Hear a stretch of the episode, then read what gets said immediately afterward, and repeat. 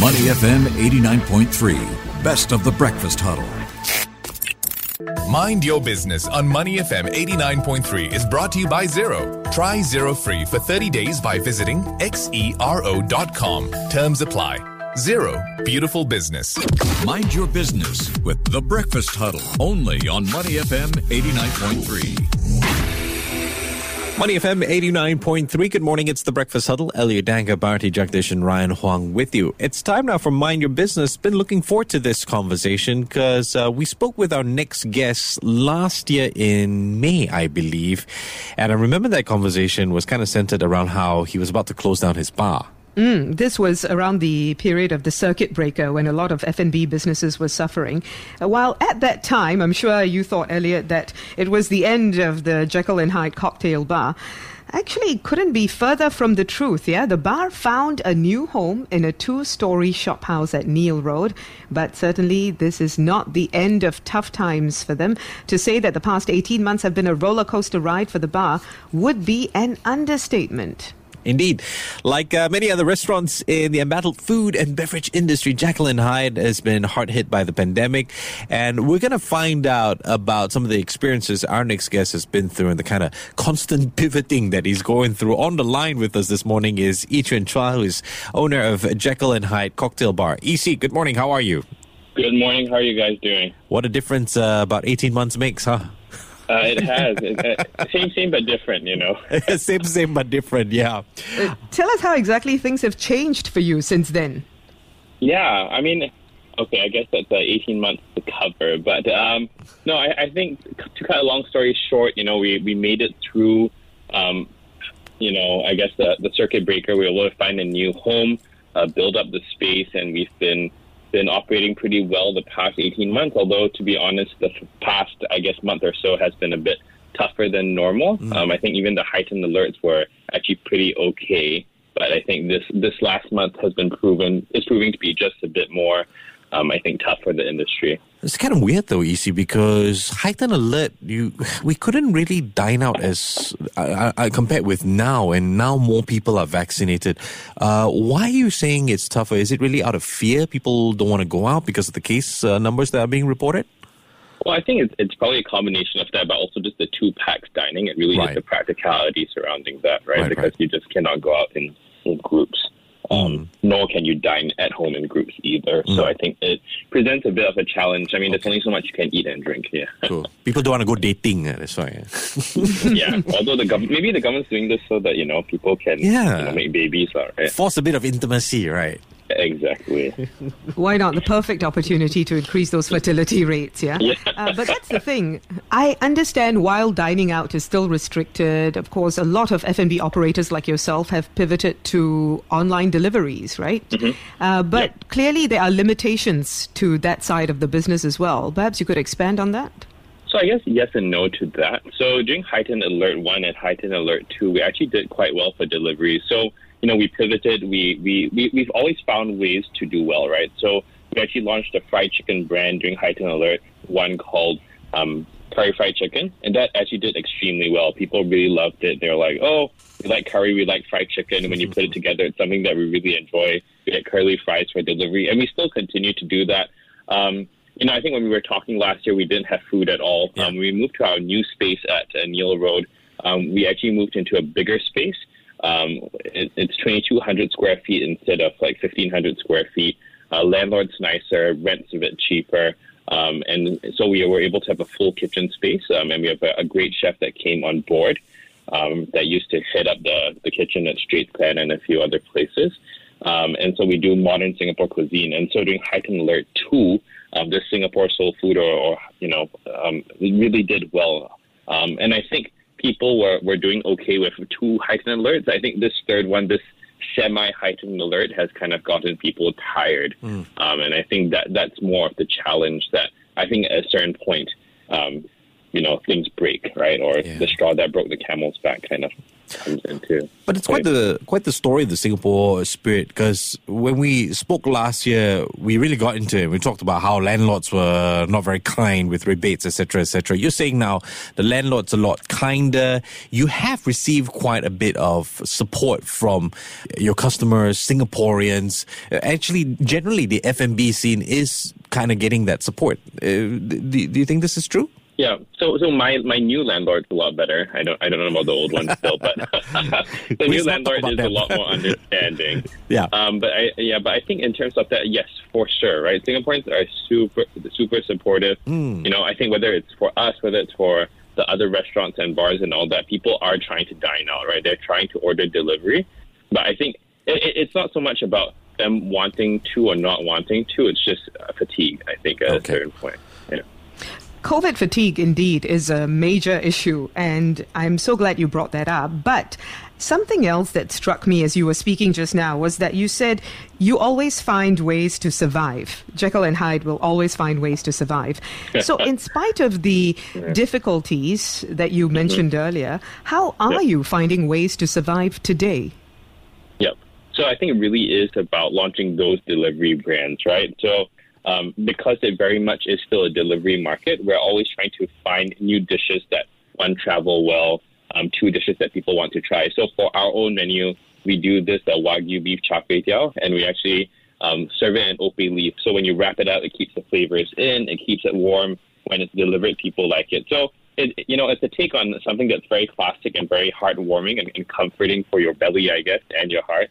Um, but you know, we, we, we, we try and find ways to to make it interesting for you, and we've done different collaborations with different restaurants too, where we do deliveries together, right? So that's where you come together to help each other out um, and reach out to you know different customer bases and introduce each other's customer bases to um, each other. And then I guess the last thing that we've really been trying to focus a bit more on are actually corporate orders because you know with that COVID fatigue, companies do want to take care of their employees too.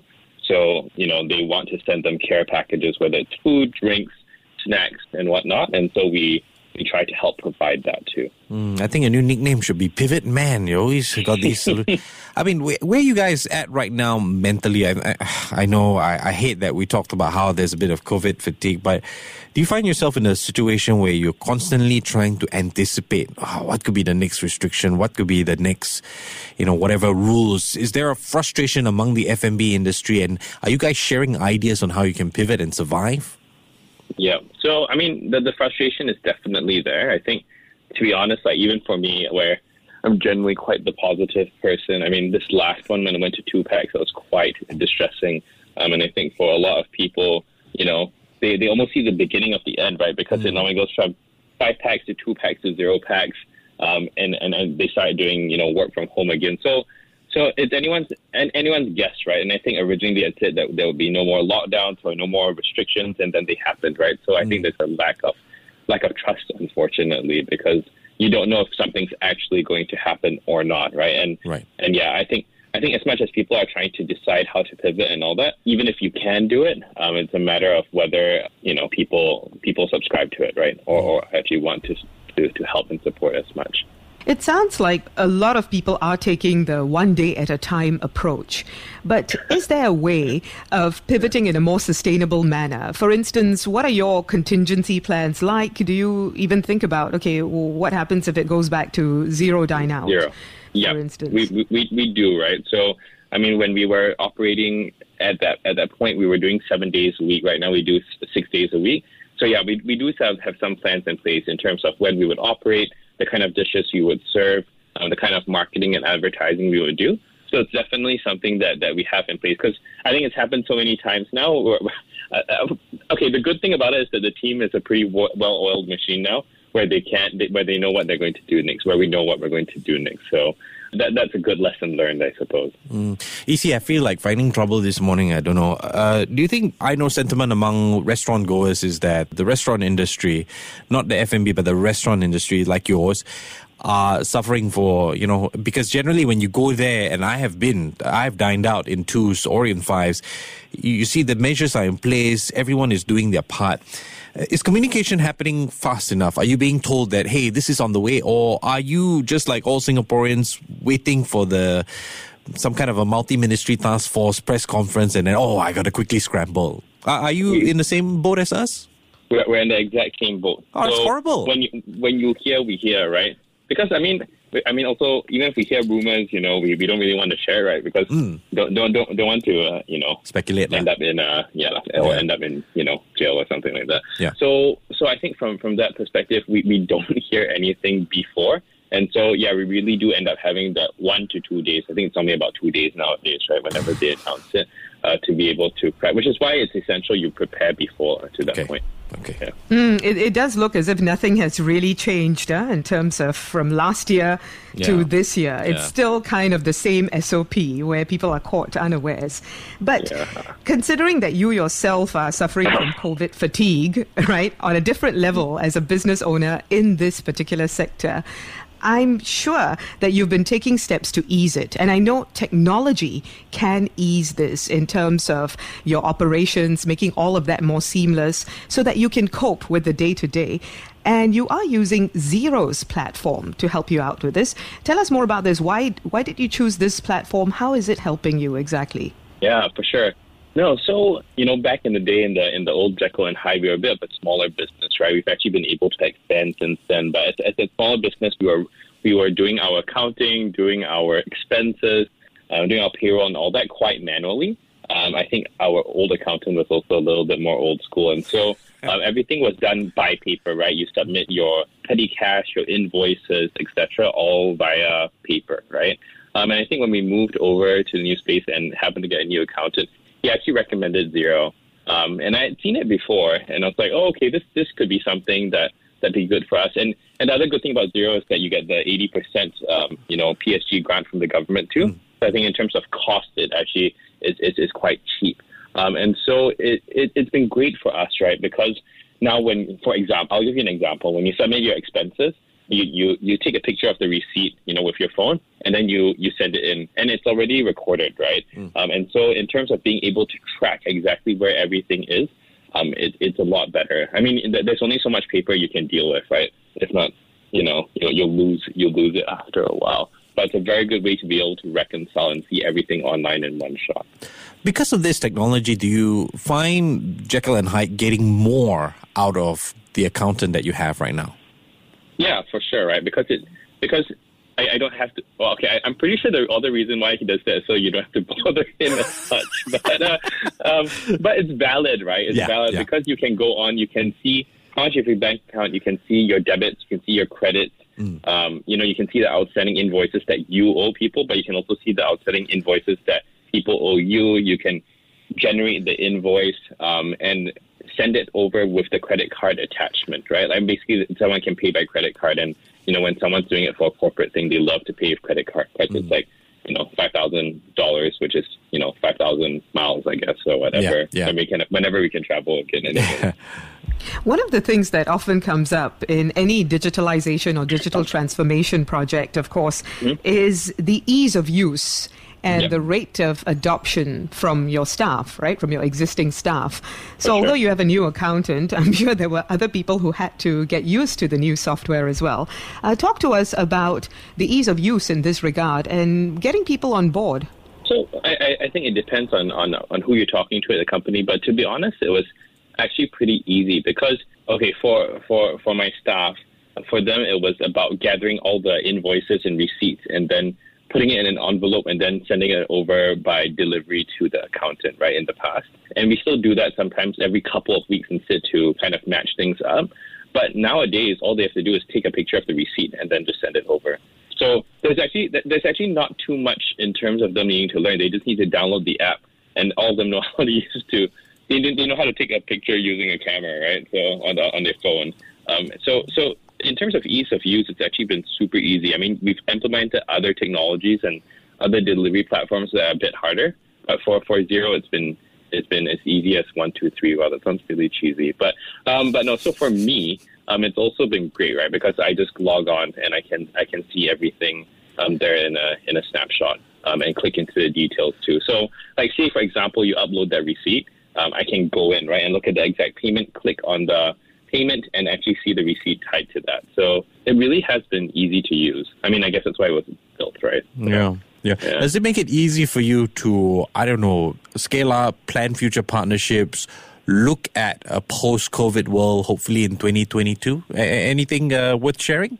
Not necessarily, but it does help us to see our cash flows better, mm, right? Okay. So, I mean, I wish it could help me like predict the future and, and plan ahead for that. But where it does help is really being able to see where we are from a um, numerical perspective. And I guess uh, to your point, when we see what our cash flows are, then we know better what to do. Can we do this renovation? Can we ah. expand to another place, etc. So yes, it does. It does help in that regard. You mentioned planning ahead for the future and how hard that is, whether in terms of deciding what sort of tech you'll need, what sort of uh, techniques you'll use to continue surviving and thriving through this COVID 19 pandemic. Uh, you also alluded earlier to the fact that, you know, you often only get to know about new restrictions in the F&B sector, just as everyone else gets to know about it. There's not much time to plan ahead.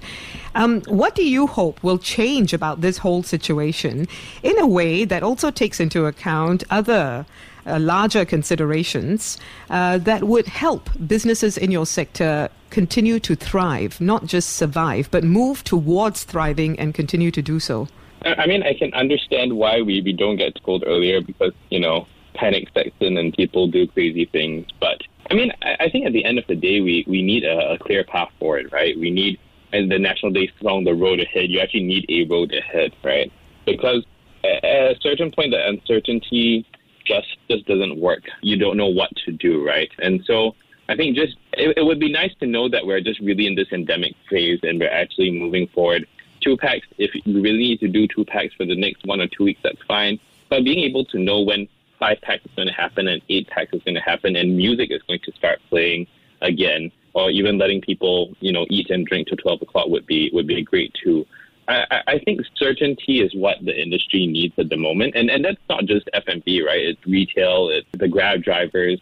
Everyone needs to know at a certain point because everyone's income and and, and revenues are fluctuating so much that it's quite hard to be able to to really plan ahead. Although we're opening another restaurant and bar because we we planned for it before this this two pax restriction happened again. So I think we're we're in the middle of that right now. Let's let's uh, close off the conversation by telling us a little bit more about that restaurant bar that you're opening up. Uh, when can we look forward to it? Yeah, have you guys heard of Operation Dagger before? Uh yes, I have actually.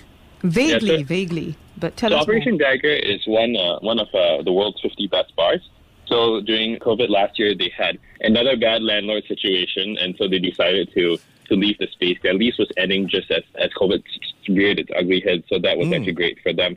Um, so we've gotten to know the guys over the past year, and we actually did a JV where we've actually combined, and we're actually going to be re- reopening Operation Dagger um, under a new concept um, in the next uh, three or four weeks. So we're wow. really quite excited for that. Yeah, I'll be there. I will okay, send you a trip booking right now. Encik Chua, owner Jekyll and Hyde Cocktail Bar. Uh, really appreciate your time this morning. You take care and stay safe, yeah? Thank you, you too.